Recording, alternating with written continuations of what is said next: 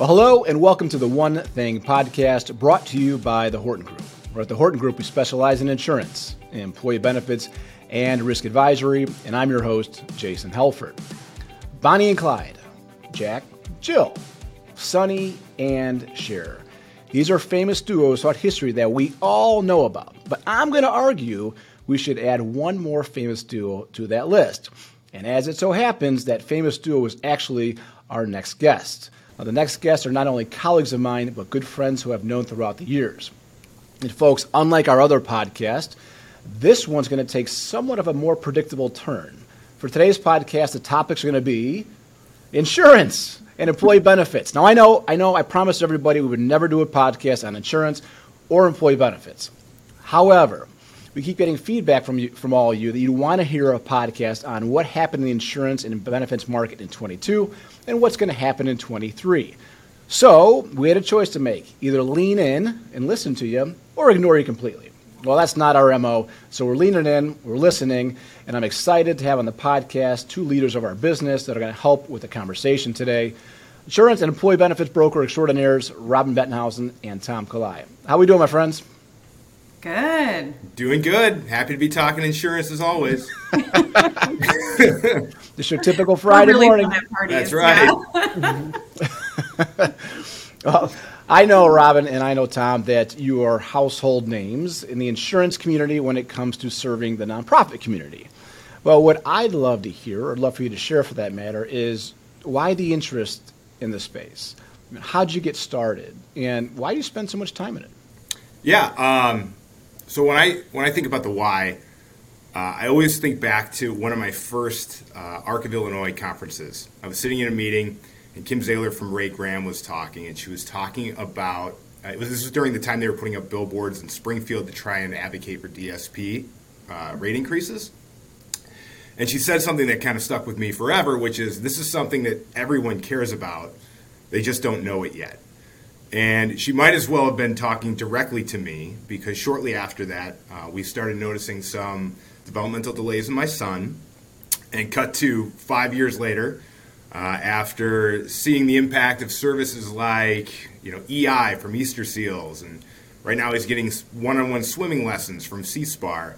Um, it's something that I can't help but be passionate about. And by call it fate or circumstance, uh, the services that agencies in the human service nonprofit space provide are going to be a part of my life for the rest of my life. So can't help but feel a little bit attached to it.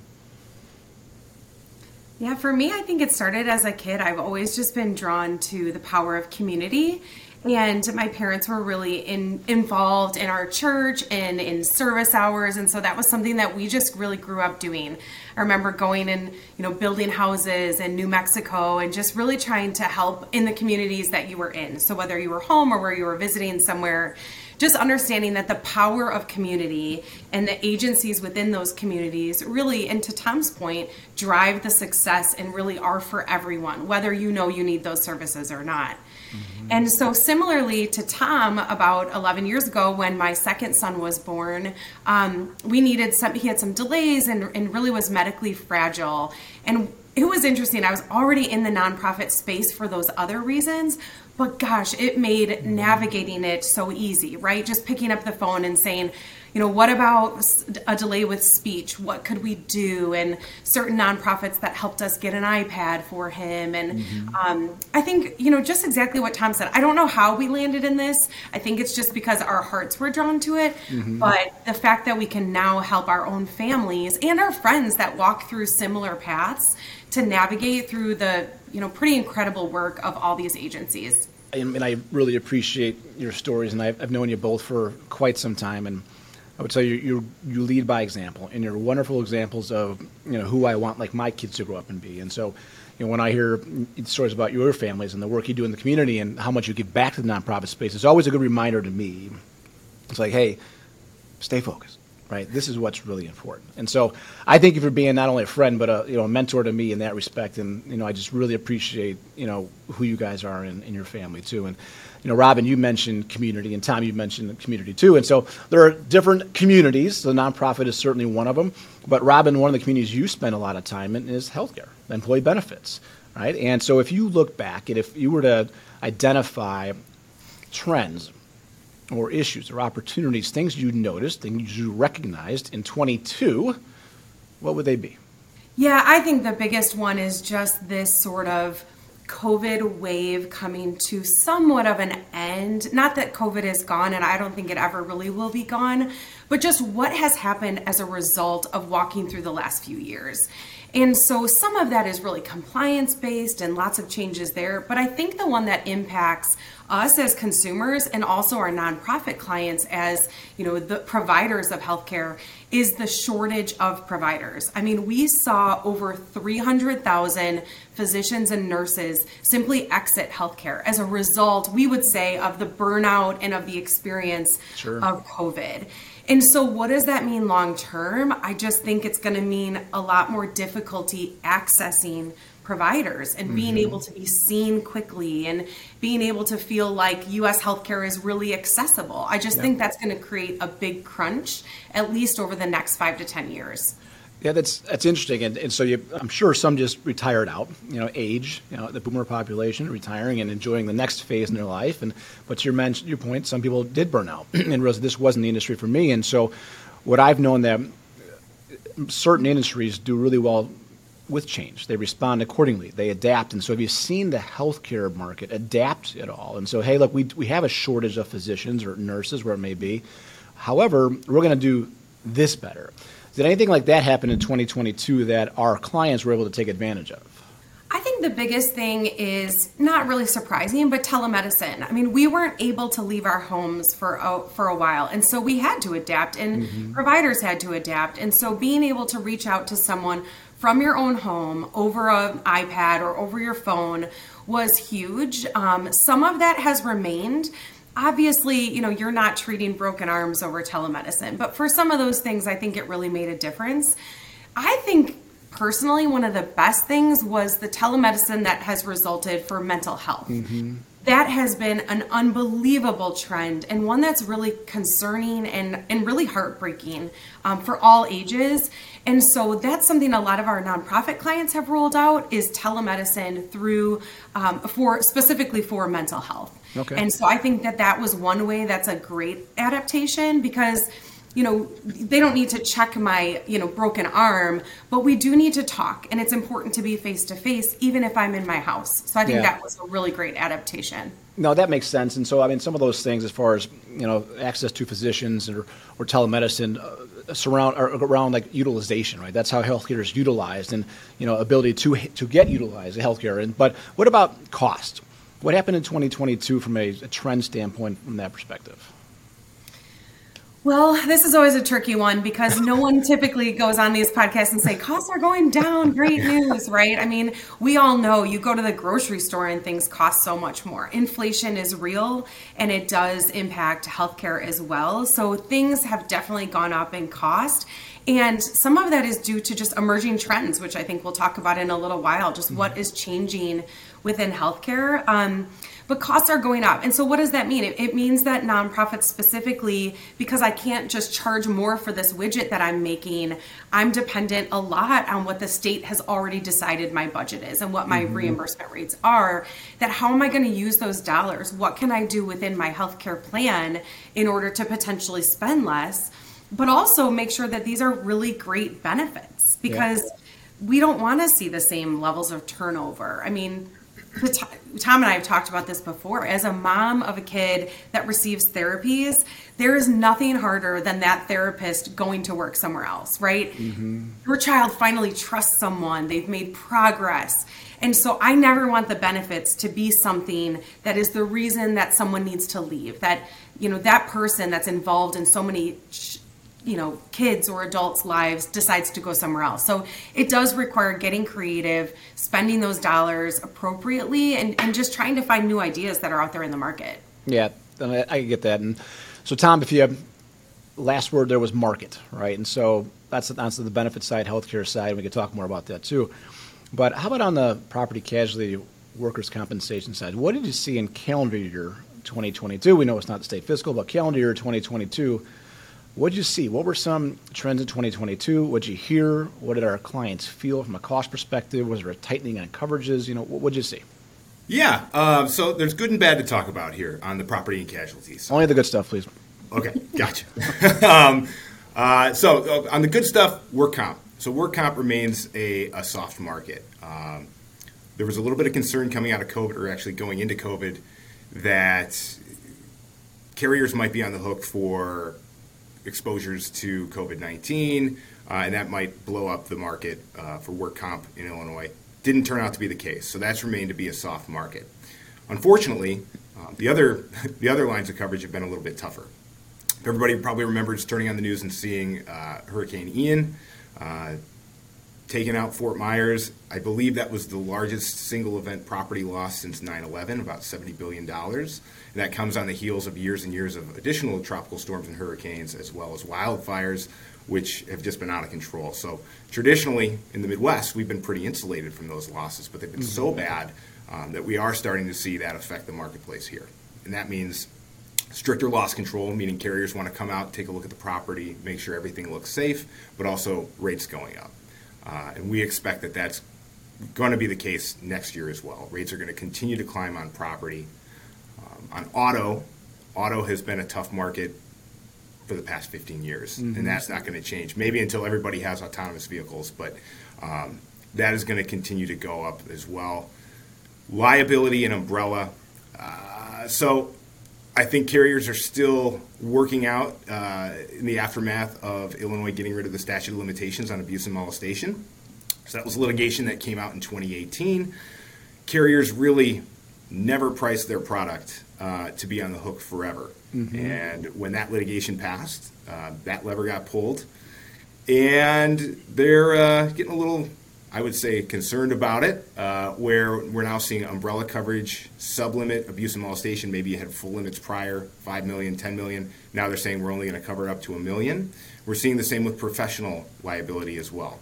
Um, uh, costs also going up on both of those lines. So the agencies that are, are controlling their costs are offsetting those increases with a strong workers' comp program because that is still the soft market. So in order to offset those increases on the other lines, you want to do what you can on the work comp to keep that as low as possible. And it's it's interesting. I, I was with you, and I think many people were in this camp. Um, you know, I think health, I think nonprofits is more akin to healthcare, you know, traditional healthcare, than other settings, like a nonprofit. People because you're we don't have a choice, or healthcare uh, nonprofit providers don't have a choice not to go to work. Right? right? They are in close proximity with a lot of people. You can work from home. I can work from home. Robin can work from home. A DSP has to be in a CILA taking care of the people they serve. And so I think most people thought, oh my God, how do we control COVID? How do we control these costs? It's going to take this and just blow up the system. I mean, healthcare, you know, more hospital traditional settings fared much worse. Um, some carriers got really slammed on that. And I was surprised, as you were, that the amount of losses or severity of losses, now there certain were, I'm not, I'm not trying to be insensitive here. I think the modeling would have said this is going to be way worse than it actually was. And I, I agree with you on the property side. I haven't seen, I, I've mentioned this before, I haven't seen a property market like this since 9 11. I haven't seen a, an insurance market, for that matter, in so much upheaval. Maybe after the ACA came out with so much confusion and so much unclarity, I don't know what's going to happen. The property market from a cost standpoint, I've never seen anything like it. I've never seen it as bad. I mean, people can't even get coverage in certain respects. So it's, um, I think people are definitely feeling that. You know, last year, I think they'll continue. But hey, at least cyber's okay now, right? Yeah, no, no. Cyber, cyber's uh, uh, about as tough as it could be right now as well. So every day, forms are changing, requirements are changing what used to be a one page uh, application for a million dollars worth of coverage on cyber is now a 20 page document, and you need to have multi factor authentication and endpoint detection, and we'll see what comes out next. But um, it always just seems that the hackers are, are one step ahead of the insurance companies. Mm-hmm. Um, and what happened there, there was a, a large amount of, of um, clients, policyholders who were with a, an organization, an insurance company that actually got out of the market, so they non renewed everybody who they had, which made a huge surplus of people looking for cyber insurance in the marketplace. Mm-hmm. Basically, gave all the cards to the carriers who still wanted to be in the marketplace to dictate what we need to see for controls and what we want to charge for coverage. So that has continued to increase. Hopefully that starts to level out, but I don't see any indications that it will. Okay. So speaking of indications, Robin, healthcare, 2023. What are you telling our clients? What are you suggesting they be prepared for? What are the carriers telling you? What's what's trend? What's what, what's going on? What's what are the buzzwords and what do people need to know about? Yeah, I think there are definitely some buzzwords right now, and a lot of that is around specialty medication. So that's not a new word, right? We've heard about specialty meds, injectables, things that really cost the plan a lot of money, right? If I go to Walgreens and I fill a normal script, it might be 13 bucks.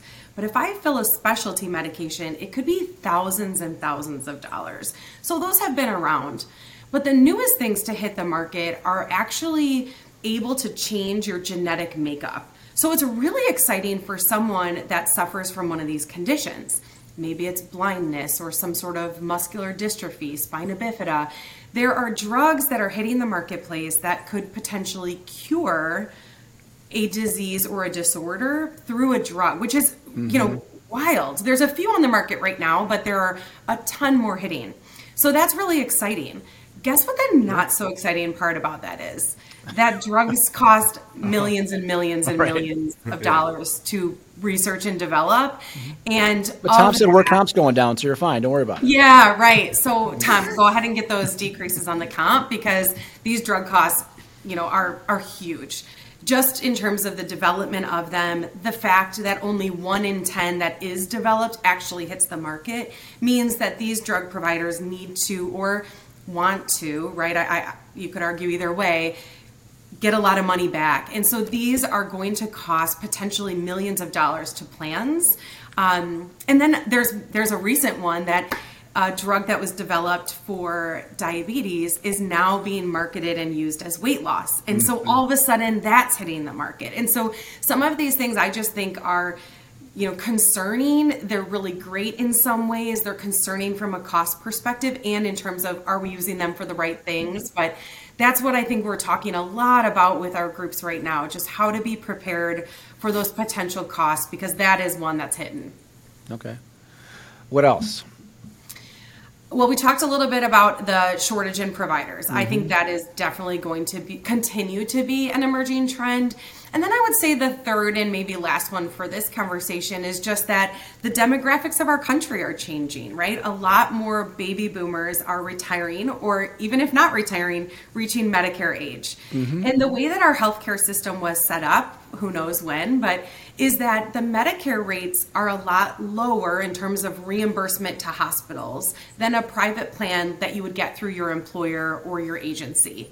And so what happens is those people on Medicare go in and receive services, but reimburse the hospital at a much lower rate. And so the hospital would say they're actually losing money on some of those Medicare patients.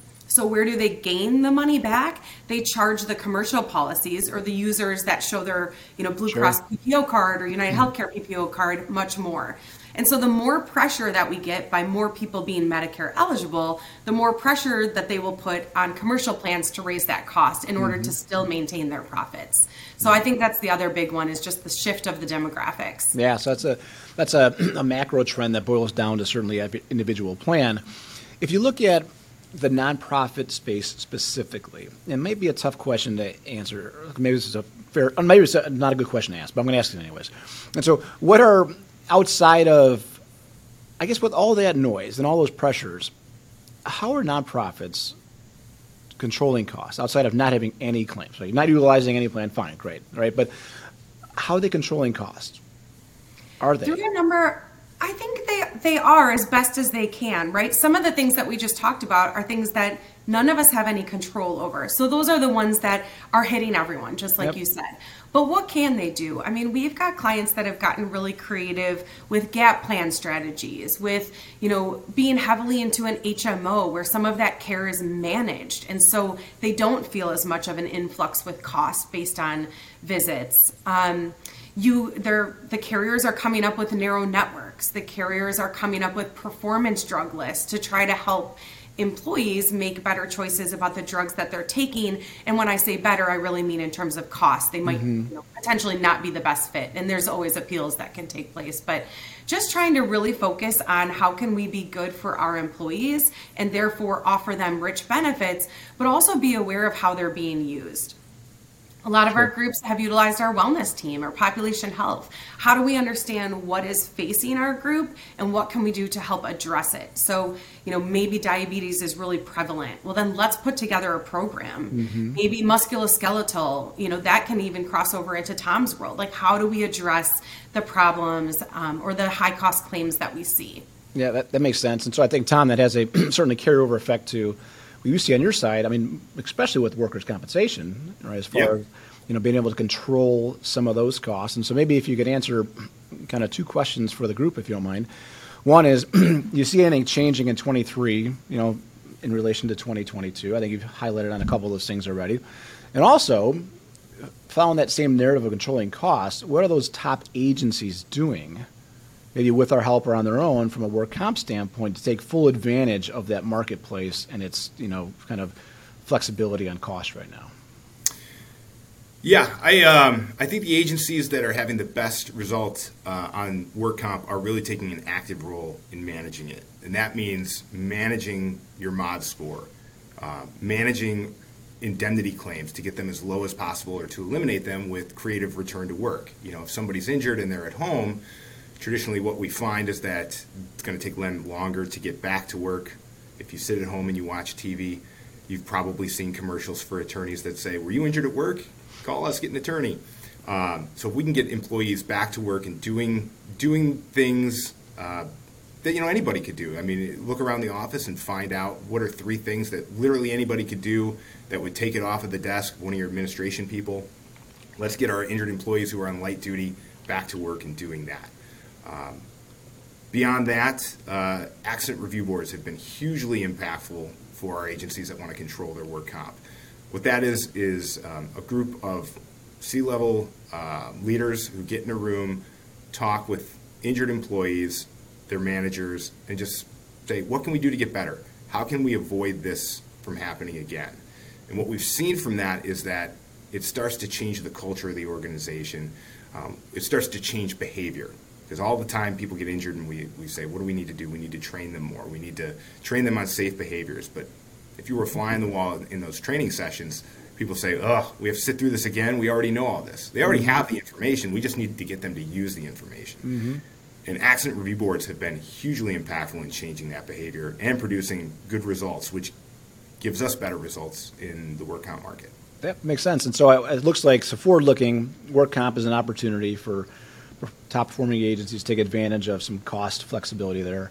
And what I'm hearing is that the property market is still going to be bad, right? So be prepared for that. Um, speak with your broker, obviously, or, or Tom, you know, Tom preferably, uh, in regards to how to manage that. There's, uh, are there, are there, like what I've also noticed from the nonprofit space, there aren't 9 million carriers to go to, like a manufacturer. No. And so anything new with any carriers, any new ones coming in that you've had success with or How's that been going? Uh, we've seen um, a carrier or two dip their toe in, again, on the workers' comp. Um, so not many jumping in on the package side. Mm-hmm. If anything, we've seen some carriers get more restrictive on the package side, re-underwriting their books of business. There's a number of um, organizations we started working with last year who were with a different carrier uh, who got notices of non-renewal, and we were able to place them with the right one. So it's hugely important that if you're an agency, um, you're working with a broker who knows who will write you. I can't tell you the number of times we've seen marketing lists and say they went to 27 companies for us, and we say, "Why? Only seven will write you." You know, mm-hmm. so and none of them are on the list. So um, you've got to work with somebody that knows the space and can find the right home for you, um, and you know, put you in the right light. Um, and tell the story as best they can to get you the best results. That makes sense. So, speaking of putting people in the right light, telling a good story, tell our listeners, clients, what they could expect at the client appreciation event that you two are hosting in April at our Horton Orland location coming up soon. Yeah, I mean, we've always found that. Uh, sorry, Robin, I don't want to step on your toes, but I will. Uh, we've always found that that this community is really that. It's a community. It it's not like other, you know, it's not like manufacturers or doctors who you can't get in the room together. Everybody's really collaborative and, and kind of rowing in the same direction um, and sharing best practices. So we always found that it's good to get everybody together and just talk about what's going on. Um, we've got uh, Kathy Carmody from the Institute who's going to be there. So always good to hear her perspective on literally anything in the space. Uh, and then Robin and I are going to be sharing some some benchmarking um, and some additional results from 2022 and what to expect in 2023. Yeah, I, I'm super excited about it. I think we have always done some events, but this one is really about celebrating the clients that we work with and just a lot of what we talked about today how personal and how much we appreciate the physicality of the job, the sometimes thankless nature of the job, mm-hmm. and um, what Tom said is exactly true. We'll talk to our colleagues and they'll say they'll all like all of your especially IDD agencies will get together and yep. talk about what's working. And we're like yes they you know they really they share ideas. And I think it's because the heart of what our IDD clients do. They they really do. It's it's client first. It's people first. And so what that means is being willing to share ideas of what's working um, super excited about Kathy and what she's going to share. And to Tom's point, we're going to talk a little bit more. We're going to unpack those trends that we talked about on today's podcast so that you know a little bit about what's coming. And then we're going to send you home with a gift. So. love it. Well, uh, what I also love is um, you mentioned appreciation and sharing of ideas. Um, and every time I, I, walk away from a conversation with either one of you, I'm appreciative of you sharing your ideas and your friendship. To me, it means the world. And um, you know, I, Tom's right next door, so I'm going to see you in a minute, anyways. But you know, I, I, love seeing your smiley faces, and that's one reason why it makes my job um, so good. And so I want to say thank you both for your time. Thank you both for your mentorship and friendship. I really do appreciate it. So until next time, um, Jason Helfer of the Horton Group saying thank you for tuning in to the One Thing podcast.